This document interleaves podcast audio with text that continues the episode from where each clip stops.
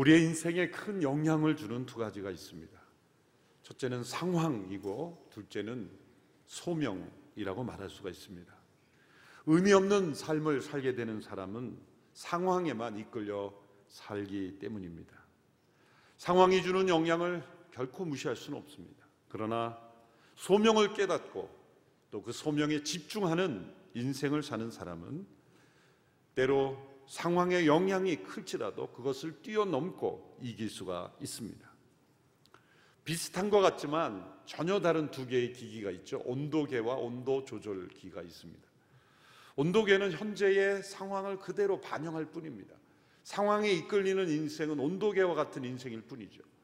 그럼 온도 조절기는 상황을 바꿀 수 있는 기기입니다. 온도를 바꾸는 거죠. 소명에 이끌리는 인생은 온도 조절기와 같은 인생입니다. 예수님은 하나님께 주신 소명에 온전히 집중하며 순종하는 삶을 사셨습니다. 예수님이 사셨던 그 지역에 그것을 반경으로 따지면 50km를 넘지 않았어요. 물론 당시에는 다 걸어 다녀야 했기 때문이기도 하지만 평생을 50km를 벗어나지 않은 인생. 또 삶의 연도도 33세. 그 중에 3년 만이 공생이었던 삶인데도 예수님은 다 이루었다라는 고백을 남기셨습니다. 하나님께 주신 소명을 다 이루셨다는 것입니다. 십자가의 소명에 집중한 예수님의 삶은 의미 없는 삶이 하나도 없었습니다. 어떤 상황도 그분을 무너뜨릴 수 없었기 때문입니다. 이러한 재난의 때에 우리가 하나님께서 나에게 주신 소명, 또 우리에게, 교회에게 주신 소명에 집중하는 인생과 공동체는 결코 무너지지 않습니다. 도리어 상황을 변화시킬 수 있게 됩니다. 위기를 극복할 수 있는 아이디어가 생기지 않는 것은 상황에 이끌리기 때문입니다. 소명에 집중하는 삶은 이 상황을 이길 수가 있습니다. 소명으로 상황을 이기는 우리의 모든 삶이 되기를 축원합니다. 오늘 본문은 예수님께서 나사렛 회당에서 자신의 소명을 선언하신 내용입니다. 예수님은 베들레헴에서 태어나셨지만 나사렛에서 자라나셨습니다. 그것은 예수님의 육신의 아버지였던 요셉 또 예수님의 직업이 목수였기 때문이죠. 목수는 건축이 일어나는 곳에 필요한 법입니다. 베들레헴은 이, 이 예루살렘에서 필요한 동물들, 재물들을 제공하는 사육장이었기 때문에 목수의 직업이 그다지 많은 일이 없죠. 나사렛은 요즘으로 말하면 신도시입니다. 새로 신흥으로 일어나는 도시였기 때문에 많은 일들이 필요했고 그래서 요셉이 그곳에서 살아야 했고 또 예수님도 그곳에서 자라난 거죠. 이 나사렛에 있는 회당에서 어린 시절과 청소년 시절을 보낸 겁니다. 가족과 친척 또 어린 친구들 잘 아는 사람들이 함께 모인 바로 그 회당에서 예수님께서 이 소명을 선언하신 겁니다. 16절의 말씀을 보십시오. 예수께서 자신이 자라나신 나사렛에 오셨습니다. 안식일이 되자 예수께서 늘 하시던 대로 회당에 가셔서 성경을 읽으려고 일어나셨습니다. 늘 하시던 대로라는 단어에 주목할 필요가 있습니다. 예수님은 공생애를 시작하시기 전까지 이 회당에 적극적으로 참여하셨다는 겁니다. 기존 질서에 진리를 가르치심으로 변화를 일으키신 거예요. 기존 질서 자체를 부정하거나 또 외면하지 않으셨다는 겁니다. 사실 당시 회당에 있었던 서기관과 바리새인들 이제 예수님께서 공생을 시작하시면서 만난 그 바리새인들의 모습을 보면 성령님께서 역사하시는 통로가 된다고 보긴 참 어렵습니다. 그 예수님께서 20대 그 회당에서 바리새인들이 가르치는 말씀 또 그러한 회당에서 이루어지는 걸 보며 얼마나 이 속이 부글부글 끓으셨을까 그런 걸 생각하면 우리가 이 사회를 어떻게 대할지를 잘 지혜를 얻을 수 있습니다. 예수님 그런 회당일지라도 출석하시고 그 질서 속에 하나님의 말씀을 읽고 듣고 또 가르치셨다는 겁니다. 특별히 성령의 능력을 힘입으셨을 때 그 회당을 뛰쳐나가신 것이 아니라 그 회당 안에서 복음의 능력이 나타나기 시작하셨다는 겁니다.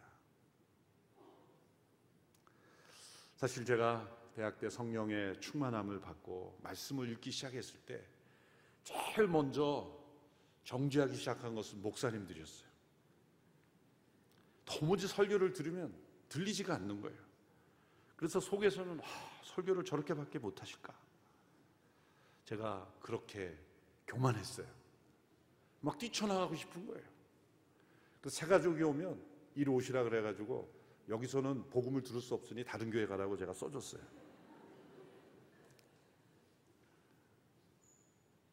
더욱이 그 목사님이 저희 작은 아버님이었어요.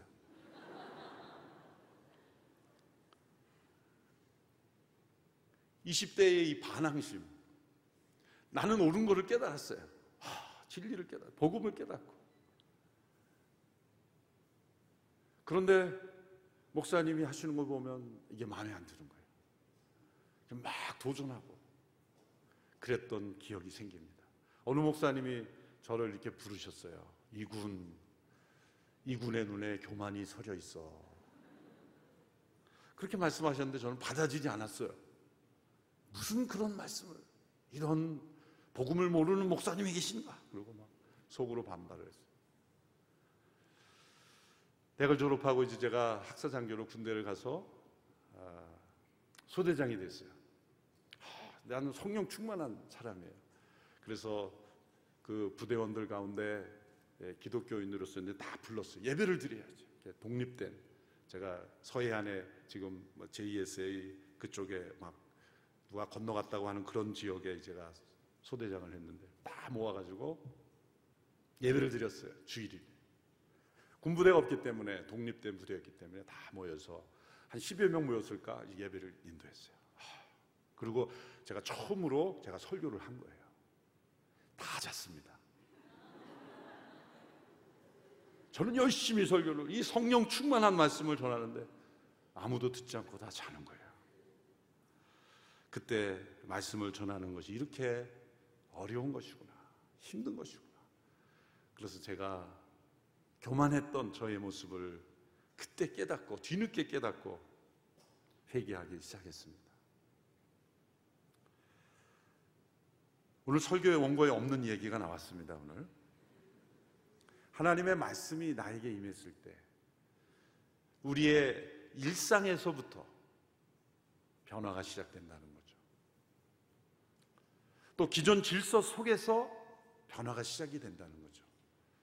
예수님께서 12세 때에 예루살렘 성전에서 율법학자들과 토론했다는 기록을 우리가 봤습니다. 그렇다면 20대 때는 이거는 율법학자들의 지식을 뛰어넘는 지금 그 나사렛 회당에서 가르치는 서기관과 바리새인들이 얼마나 잘못된 가르침을 하고 있는지를 예수님은 다 아셨을 거예요. 그 20대의 예수님이 회당을 부수지 않았어요. 그 회당의 질서 늘 하시던 대로 회당에서 성경을 읽으셨다는 거예요. 존중하셨다는 거예요. 성령의 능력이 임한 예수님께서 일상과 기존 질서와 그런 모든 것을 파괴적이고 그리고 교만하게 앞서가지 않고 자기가 주어진 그 일상 늘 하시던 대로 말씀을 읽으심으로 그 사역을 시작하셨다는 거예요. 특별히 회당에서 구약 성경을 읽으시면서 소명을 선언하셨습니다. 17절의 말씀을 보면 예언자 이사의 두루마리를 건네 받으시고 두루마리를 펼쳐 이렇게 기록된 곳을 찾아 읽으셨다. 당시에는 오늘처럼 이렇게 재본된 성경 참 편리한 성경책이 없죠. 둘둘둘 말아 우리가 박물관이나 그런 그 역사책에서나 볼 수 있는 그런 두루마리로 한번 펼쳐서 읽는 게 얼마나 힘든지 잘 모르실 거예요. 우리는 이렇게 재본된 것도 찾기가 힘든데 두루마리로 된 것을 한 부분을 내가 읽고자 하는 분을 부분을 찾는다는 것은 매우 익숙해야만 가능한 거예요. 특별히 예, 수님이 읽고자 하시는 이사야 61장의 부분을 찾아서 읽는다는 것은 매우 어려운 일이었을 겁니다. 당시 회당에서는 일곱 명이 성경을 모일 때마다 읽었는데 처음엔 제사장이 읽고 두 번째는 레위인이 읽고 다섯 명의 유대인들이 이제 순서를 따라 읽게 되었어요. 예수님은 이것을 어려서부터 계속 참여하신 겁니다. 이 꾸준한 참여가 매우 중요해요. 그래서 이 코로나19가 가져온 이 위기, 우리 어린 자녀들이 예배당에 다 모일 수가 없어요. 영상으로 그건 대체라고 보기 어렵습니다. 결국 직접 모여서 듣고 읽고 나누고 전하는 이 습관이 매우 중요한 거죠. 그래서 우리는 이제 장차 어떤 어떻게 우리가 변화해야 될지에 대하여 중요한 결단을 내려야 됩니다. 사실 우리 대학 청년들만 해도 예배 예약 시스템에 예약을 하면 그게 오픈되면 10분 안에 다 찬다는 거예요. 제한된 인원만 참여할 수 없습니다. 남은 인원은 어떻게 되나? 우리가 이런 위기 상황 속에 나만 우리만 익숙한 믿음의 생활이 아니라 우리의 자녀들을 어떻게 이제 믿음을 세울 것인가에 대한 심각한 고민을 해야 됩니다. 예수님께서 읽으신 이사야서의 말씀을 보십시오. 17절에서 19절의 말씀 우리 같이 읽습니다. 시작. 예언자 이사의 두루마리를 건네 받으시고 두루마리를 펼쳐 이렇게 기록된 곳을 찾아 읽으셨습니다. 주의 영이 내게 내리셨다. 이는 하나님께서 내게 기름을 부으셔서 가난한 사람들에게 복음을 전파하도록 하기 위해서다. 하나님께서는 보로된 사람들에게 자유를 못 보는 사람들에게 다시 볼 수 있음을 억눌린 사람들에게 해방을 선포하기 위해 나를 보내셨다.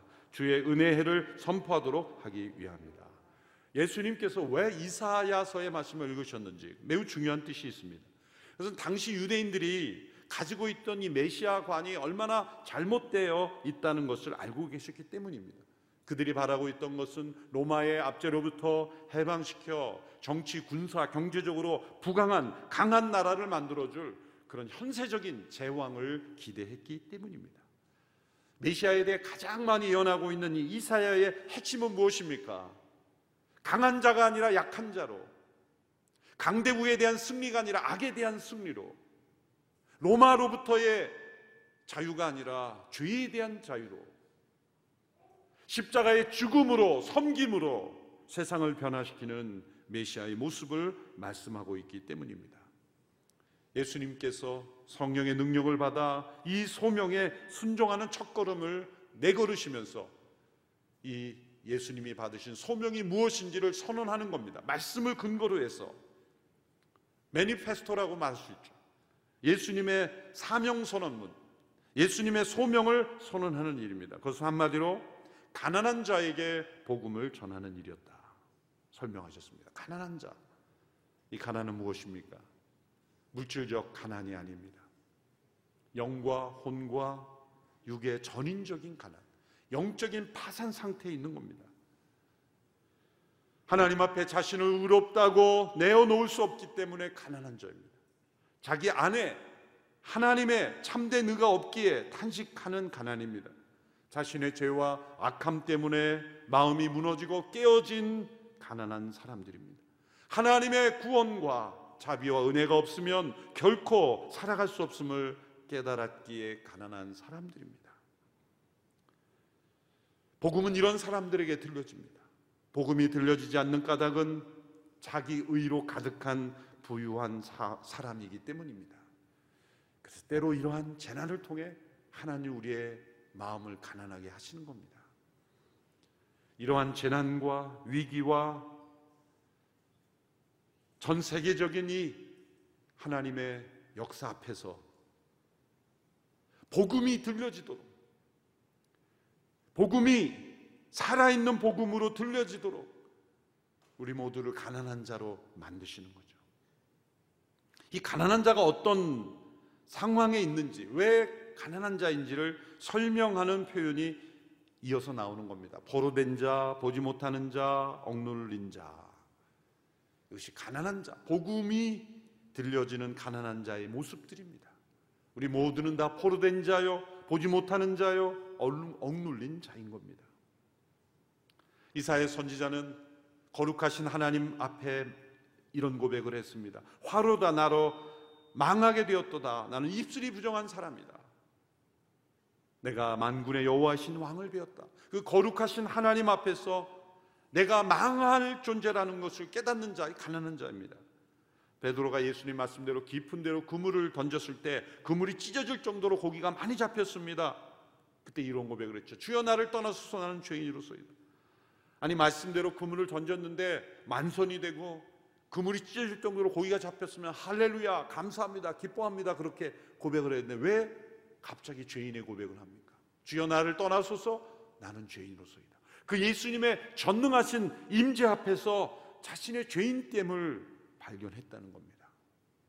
이렇게 하나님의 임재 앞에서 자신의 죄인됨을 고백하고 악함을 고백하고 그래서 마음이 깨어지고 무너진 사람들 이들이 가난한 자들입니다. 이 가난한 자들에게 주시는 복음의 내용은 무엇입니까? 첫째로 포로된 자들을 자유케 하신다 그랬습니다. 또 두 번째로 억눌린 사람들에게 해방을 주신다 그랬어요. 못 보는 사람들을 다시 보게 하신다 그랬어요. 이 포로된 자에게 자유를 그리고 마지막 부분에 억눌린, 억눌린 사람들에게 해방을 이 해방 같은 단어입니다. 자유와 해방이 같은 단어입니다. 헬라로 아페시스라는 같은 단어를 썼어요. 그런데 자신이 포로된 상태, 자신이 억눌린 상태를 보지 못하고 있는 겁니다. 그래서 이것을 다시 보게 하고 거기서부터 자유케 하신다. 죄는 우리의 눈을 멀게 하고 방향 감각을 잃어버리게 하고 사단의 역사를 보지 못하게 하고 자신의 현 주소를 보지 못하게 합니다. 예수님께서 이 땅에 오셔서 이루시고자 하는 그것입니다. 우리의 모습을 보게 하고 보로된 자, 억눌린 자에게 자유를 주신다는 거예요. 그래서 예수님의 이 소명 선언에서 핵심 단어는 자유입니다. 자유 혹은 이 해방으로 번역된 이 단어 이것이 예수님의 사역의 중심이었습니다. 그래서 예수님이 전하신 복음은 자유의 복음입니다. 그런데 이 단어가 누가복음에서 다른 의미로도 두 가지 다른 의미로 사용이 됩니다. 누가복음 1장 1장 77절에 보면 주의 백성에게 그들의 죄를 용서해 주어 구원의 지식을 전할 것이다. 용서하다라는 단어도 같은 단어로 사용이 됩니다. 그러니까 이 단어가 자유케 하다, 해방케 하다, 또 죄를 용서하다라는 단어로도 사용되는 매우 폭넓은 단어라는 것을 알 수가 있죠. 또 다른 용도로는 빚을 탕감해 주다라는 의미로도 사용됩니다. 11장 4절에 보면 우리가 우리에게 빚진 모든 사람을 용서한 것 같이 우리 죄도 용서해 주소서. 예, 빚을 진 자를 갚아 주다라는 걸 용서라고 번역한 것은 같은 단어이기 때문이에요. 그래서 이 단어는 자유케 하다라는 뜻도 되고 또 빚을 탕감해 주다라는 뜻도 되고 죄를 용서해 주다. 그래서 예수님께서 누가복음에서도 주기도문 설명하실 때이 죄를 용서해 주는 것을 빚을 갚는 거다 이렇게 설명하는 것은 같은 단어이기 때문에 문맥의 흐름에 따라 다르게 번역될 수 있습니다. 왜 이 단어가 이렇게 다양한 의미로 사용될 수 있습니까? 다 같은 맥락이기 때문이죠. 진정 우리가 자유케 되려면 우리가 빚을 갚아야 되는 거고, 진정 자유케 되려면 우리가 이 죄의 용서를 받아야 자유케 된다는 겁니다. 이 모든 일들이 그리스도 안에서 이루어질 것을 미리 예표한 제도가 바로 레위기에 나오는 희년이라는 제도입니다. 레위기 25장에 나오죠. 10절의 말씀 한 구절만 읽어보겠습니다. 시작. 너희는 50년이 되는 해를 거룩하게 하고 그 온 땅의 모든 사람들에게 자유를 선포하라. 그것이 너희를 위한 희년이다. 너희 각 사람은 각자의 소유지로 돌아가고 너희 각 사람은 각자의 동족에게로 돌아가라. 희년 영어는 주빌리라 그러죠. 이 주빌리라는 건 양각 나팔이라는 뜻에서 왔습니다. 그래서 양각 나팔을 불무로 이 희년이 선포되기 때문이죠. 세 가지 자유가 선포되는데 노예가 신분에 있던 사람은 노예로부터 해방되고 또 부채를 짓던 사람은 부채에서 탕감받고 또 토지가 원수 유지로 돌아가는 반환이 이루어집니다. 이 신년법이 이스라엘 역사에 제대로 지켜졌다는 근거는 찾아보기가 어렵습니다. 이스라엘 백성들이 이 구약의 율법을 잘 지켰으면 바벨론 포로가 이루어지지 않죠. 타락한 인간들에게 이 율법은 사실 이상적이었던 거예요. 그런데 이것은 이상적인 제도로만 끝나는 게 아닙니다. 구약의 모든 율법이 예수 그리스도 안에서 이루어지는 역사가 일어났기에 예수 그리스도 안에서 이루어지는 역사를 우리에게 미리 보여주신 제도입니다. 19절에서는 이것을 주의 은혜의 해를 선포하도록 하게 합니다. 그래서 은혜의 희년입니다. 희년은 그리스도의 십자가를 통하여 우리를 죄로부터 자유케 하고 또 종이었던 우리를 해방시키고 또한 우리가 갚아야 될 죄의 빚을 다 탕감해 주시고 하나님께서 우리에게 주신 유업을 영원한 유업을 회복시켜 주시는 일 그러므로 자유케 하시는 일을 우리에게 허락하셨다는 겁니다. 이것이 예수님의 소명입니다. 자유 이것이 얼마나 소중한 일입니까? 예수님의 사역의 정점에는 자유가 있습니다. 왜냐하면 하나님께서 우리 인간을 창조하실 때 자유인으로 창조하셨기 때문이에요. 하나님이 자유하신 분이죠. 하나님은 절대적인 자유하신 스스로 있는 지 아니라 스스로 존재할 수 있는 분은 모든 것에서 자유로운 분이에요. 하나님이 인간에게 자유를 주셨을 때 그것은 모험이었습니다. 왜? 진정한 자유란 배반할 수도 있는 자유가 있어야 되기 때문이죠. 자유인으로 창조된 인간은 하나님을 배반했습니다. 인간에게 주시는 그 자유를 왜곡하여 사용했습니다. 자유란 무엇입니까? 인간에게 주어진 자유는 절대적 자유가 아니죠. 의존적인 자유죠. 그래서 이 자유는 두 가지 자유가 있다고 구분할 수 있어요. 첫째는 하고 싶은 것을 하는 자유입니다. 당연한 거죠. 사람들에게 자유란 무엇입니까? 그럼 내가 하고 싶은 대로 하는 거죠. 그렇게 대답할 겁니다. 그런데 인간은 절대적 자유자가 아닙니다. 하나님은 하고 싶은 대로 하실 수 있는 분이에요. 그래도 하나의 오류가 없고 전혀 문제가 없는 완전하신 하나님이시기 때문에 하나님은 하고 싶은 대로 하셔도 언제나 올바른 분이에요. 그런데 인간은 하고 싶은 대로 하면 언제나 문제가 생겨요. 왜? 인간은 의존적 자유자이기 때문에. 그래서 두 번째 인간에게는 이 자유가 필요해. 해야 하는 것을 하는 자유. 하나님의 창조된 질서, 하나님의 말씀, 하나님의 법칙에 순종할 때만 이 자유를 누릴 수가 있는 거예요. 동산 중앙에 있는 실과를 먹지 말라라고 하는 그 규칙을 지키는 한 인간은 생육하고 번성하여 인간이 하는 모든 것들이 다 자유가 될 수 있었어요. 그러나 이 자유를 왜 잃어버렸습니까? 하나님이 정하신 규칙, 마땅히 해야 할 것을 하는 자유를 행하지 않았기에 자유를 잃어버린 거예요. 여러분 모든 존재하는 것에는 그 규칙이 있어요. 물고기는 물에 있어야 돼요. 새는 하늘을 날아야 돼요. 하늘 나는 새가 가장 자유로운 모습은 그 날개를 펼치고 날개짓을 하면 날 때 자유로운 거예요. 그런데 하늘 나는 새가 내가 왜 이 하늘만 날아야 돼? 나도 저 육지를 달려보고 싶다. 야생동물을 흉내내서 갑자기 초원에 내리더니 열심히 그 가냘픈 다리로 막 달리는 모습을 보면 자유롭지 못한 모습이죠. 바닷속에 있는 물고기가 왜 나는 왜 물만 먹어야 돼? 그리고 나도 육지에 나가고 싶어 그러고 혼자 튀어나와봐요. 어떻게 되겠어요? 일식집으로 가는 거죠. 자유를 잃어버리는 거예요. 인간이 자유롭고 싶어서 하나님이 정한 규칙을 넘어서는 순간 자유를 잃어버리는 거예요. 그래서 왜 남자와 여자로 정해진 규칙을 넘어서냐 이거죠. 어떤 성향이란 이름으로 자유롭지 못한. 자유를 잃어버리는 거예요. 축구 선수가 골프 외에는 볼을 손으로 만지지 못하게 됐어요. 공을 들고 뛰면 자유를 잃어버리는 거예요. 나가야 되는 거예요, 경기장에서. 모든 존재하는 것에는 규칙이 있고 그 규칙 속에서만 자유로울 수 있는 거예요. 죄란 무엇입니까? 이 규칙을 넘어서는 거예요. 그래서 영어로 transgression이라고 넘어서는 거예요. 죄는 하나님의 규칙을 넘어선. 그래서 자유를 잃어버린 것이 죄의 본질이에요. 예수님은 이것을 죄를 범하는 자마다 죄의 종이라 요한복음 8장 34절에서 말씀하셨어요. 왜 우리가 종이 되었습니까? 왜 포로가 되었습니까? 하나님께서 주신 자유를 잃어버렸기 때문이에요. 하고 싶은 것을 하는 것만 자유라고 생각했기 때문이에요. 그러나 진정한 자유는 무엇입니까? 무엇으로부터 벗어나는 것이 아니에요. 하나님의 정하신 규칙을 벗어나는 것이 자유가 아니라 하나님의 규칙 속으로 그것을 향한 것이 자유인 거예요. 진정한 자유란 무엇으로부터 벗어나는 것이에요. 그것으로 향하는 자유. 하고 싶은 대로 하는 것만이 아니라 해야 할 것을 하는 것입니다. 그래서 진짜 자유는 무엇입니까?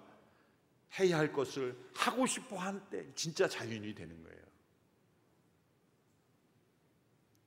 학생이 언제 자유로워집니까? 해야 할 공부를 하고 싶었을 때 학생은 진짜 자유로워져요.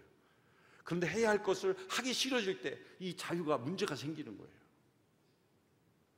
해야 할 것을 하고 싶지 않는 이유가 뭘까요? 죄로 말미암아 타락됐기 때문이에요.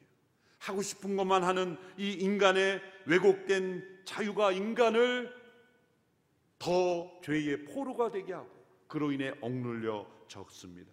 그래서 몸은 자유로울지 몰라도 마음은 수많은 것에 포로가 되어 있어요. 종이 되어 있어요. 온갖 죄와 악함과 상처와 중독의 노예가 되어 있는 것입니다. 얼마나 많은 중독이 세상에 존재합니까? 얼마나 많은 마음의 상처와 아픔에 갇혀 있습니까? 다 죄의 종의 모습이에요. 포로된 모습입니다. 억눌린 모습입니다. 인간은 그러나 스스로 이 자유를 회복할 수 없습니다. 마땅히 해야 하는 것을 하고 싶어 하는 이 상태를 스스로 회복할 수 없어요. 예수님의 십자가만이 이것을 가능케 합니다. 그리스도의 십자가에서 우리의 죄를 다 용서받을 수 있는 근거를 마련하시고 그리고 우리의 빚을 다 탕감해 주셨고 다 이루었다라는 이 테텔레스타이라는 단어는 다 지불되었다는 그런 뜻도 됩니다. 우리의 죄의 빚을 다 지불하신 예수 그리스도 그 십자가가 우리를 진짜 자유케 하는 겁니다. 예수님께서 이렇게 요한복음 8장 32절에서 말씀하셨죠. 같이 읽어볼까요? 시작. 진리를 알지니 진리가 너희를 자유케 하리라. 진리란 무엇입니까? 하나님의 법칙이 진리입니다. 진리는 옳은 것입니다. 절대적 진리입니다. 한 나라에서는 진리고 다른 나라에서 진리는 진리가 아니에요.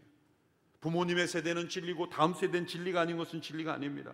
나에게는 진리고 너에게는 진리가 아닌 건 진리가 아니에요. 모든 사람들이 사람이라면 인간이라면 다 받아들여야 될 진리가 있다는 거예요. 그 진리를 알고 안다는 것은 진리를 머릿속으로 아는 것만 아니라 체험하는 거예요. 그 진리와 연합되는 겁니다. 이것은 사상이 아니죠. 이 진리는 바로 예수 그리스도이십니다. 내가 곧 진리요. 진리는 예수님에 관한 지식이나 예수님께서 말씀하신 내용만이 진리가 아닙니다. 예수님 그분이 진리예요. 그분의 십자가, 그분의 부활에 연합되는 삶, 이것이 진짜 우리를 자유케 하는 거예요. 이 세상의 이 포스트 모던 시대에 사람들은 진리를 공격합니다. 어떻게 공격합니까? 절대 진리는 없다는 거죠. 모든 사람들이 받아들여야 될 진리는 존재하지 않는다는 거예요. 그래서 포용해야 되는 겁니다. 절대 진리 외에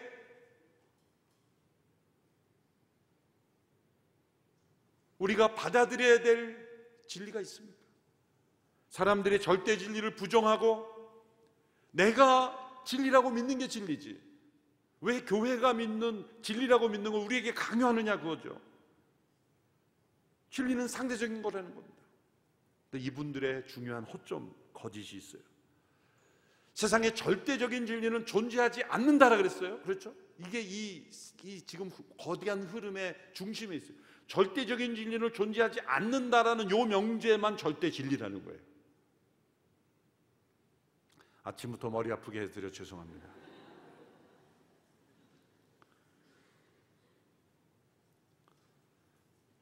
우리가 받아들여야 될 진리가 있습니다. 그 진리를 받아들이면 자유롭습니다. 진리가 우리를 자유케 하는 거예요. 그래서 예수님을 잘 믿는 사람은 자유로워져요. 자유로워져. 여러분이 자유하는 인생을 살고 계십니까? 예수님의 소명은 죄의 포로되고 종되었던 우리를 자유케 하시는 거예요. 사단의 실체와 하나님의 역사를 보지 못하던 자들을 보게 하는 거예요. 눈을 뜨고 자유를 누리는 거예요. 그래서 이 자유케 되는 영혼은 어떻습니까? 해야 할 것을 기뻐하며 할 수 있게 되는 거예요. 삶의 모든 의무가 짐이 아니라 기쁨이 되는 거예요. 왜? 진리가 자유케 되었기 때문에요. 여러분 우리에게 주어진 삶의 의무가 아무리 힘들고 어려울지라도 기쁨으로 감당할 수 있는 것은 우리에게 이 자유의 축복과 능력이 임했기 때문입니다. 미국의 노예 제도가 폐지던 날에 남부지방의 닭들이 큰 순환을 당했다고 합니다. 그 이유는 노예 신분에서 해방된 사람들이 일제히 닭을 잡아먹었다는 거예요. 그래서 왜 갑자기 닭을 잡아먹냐? 그들이 노예로 살아갈 때 아침마다 그들이 일하러 나가라고 깨운 닭들이기 때문에 원수를 갚은 거죠. 근데 그들이 닭 울음소리에 깼을 때 기쁨으로 깨어났으면 닭이 원수가 아니었겠죠. 어쩔 수 없이 노예이기 때문에 하기 싫은 일을 하라고 닭이 깨우니 그 닭이 얼마나 미웠겠습니까? 그래서 제일 먼저 닭부터 잡아먹었다. 어느 책에서 읽었는데 사실인지는 모르겠습니다만 일리가 있는 말이죠. 그러나 죄로부터 자유케 된 영혼은 우리에게 주어진 모든 삶이 이제는 하기 싫은 의무가 아니라 기쁨으로 일하게 되는 것입니다. 여러분 돌아오는 8월 15일은 광복절이에요. 우리나라가 자유를 얻은 날이에요. 우리나라가 그 이후로 자유민주 국가가 됐어요. 왜 자유민주주의를 강조합니까? 이것은 복음이 전해지고 기독교 국가가 된 사회에서 이 죄로부터 자유케 된 이 영적 자유가 이 사회 질서 속에서도 자유를 기초로 한 사회가 되어 왔기 때문에 자유민주주의가 세워진 거예요. 개인의 자유를 얼마나 소중하게 생각하는지. 우리에게 주어진 자유가 다른 사람의 자유를 해치지 않게 하기 위해 만들어진 것이 법이죠.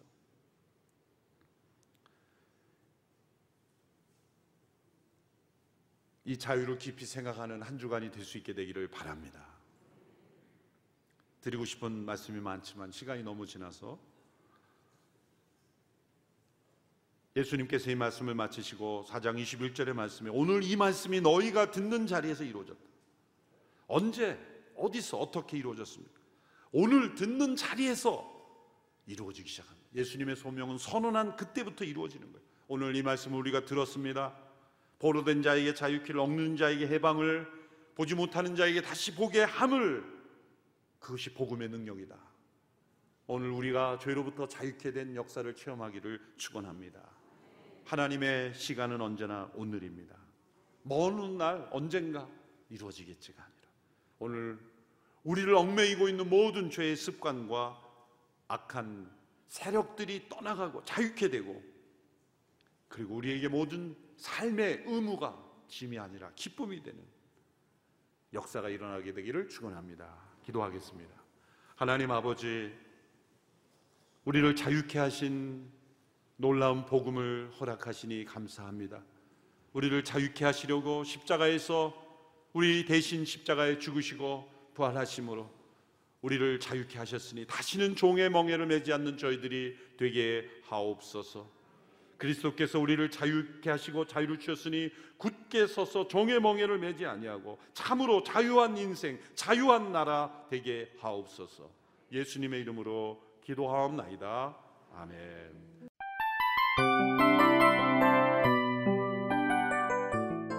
이 프로그램은 청취자 여러분의 소중한 후원으로 제작됩니다.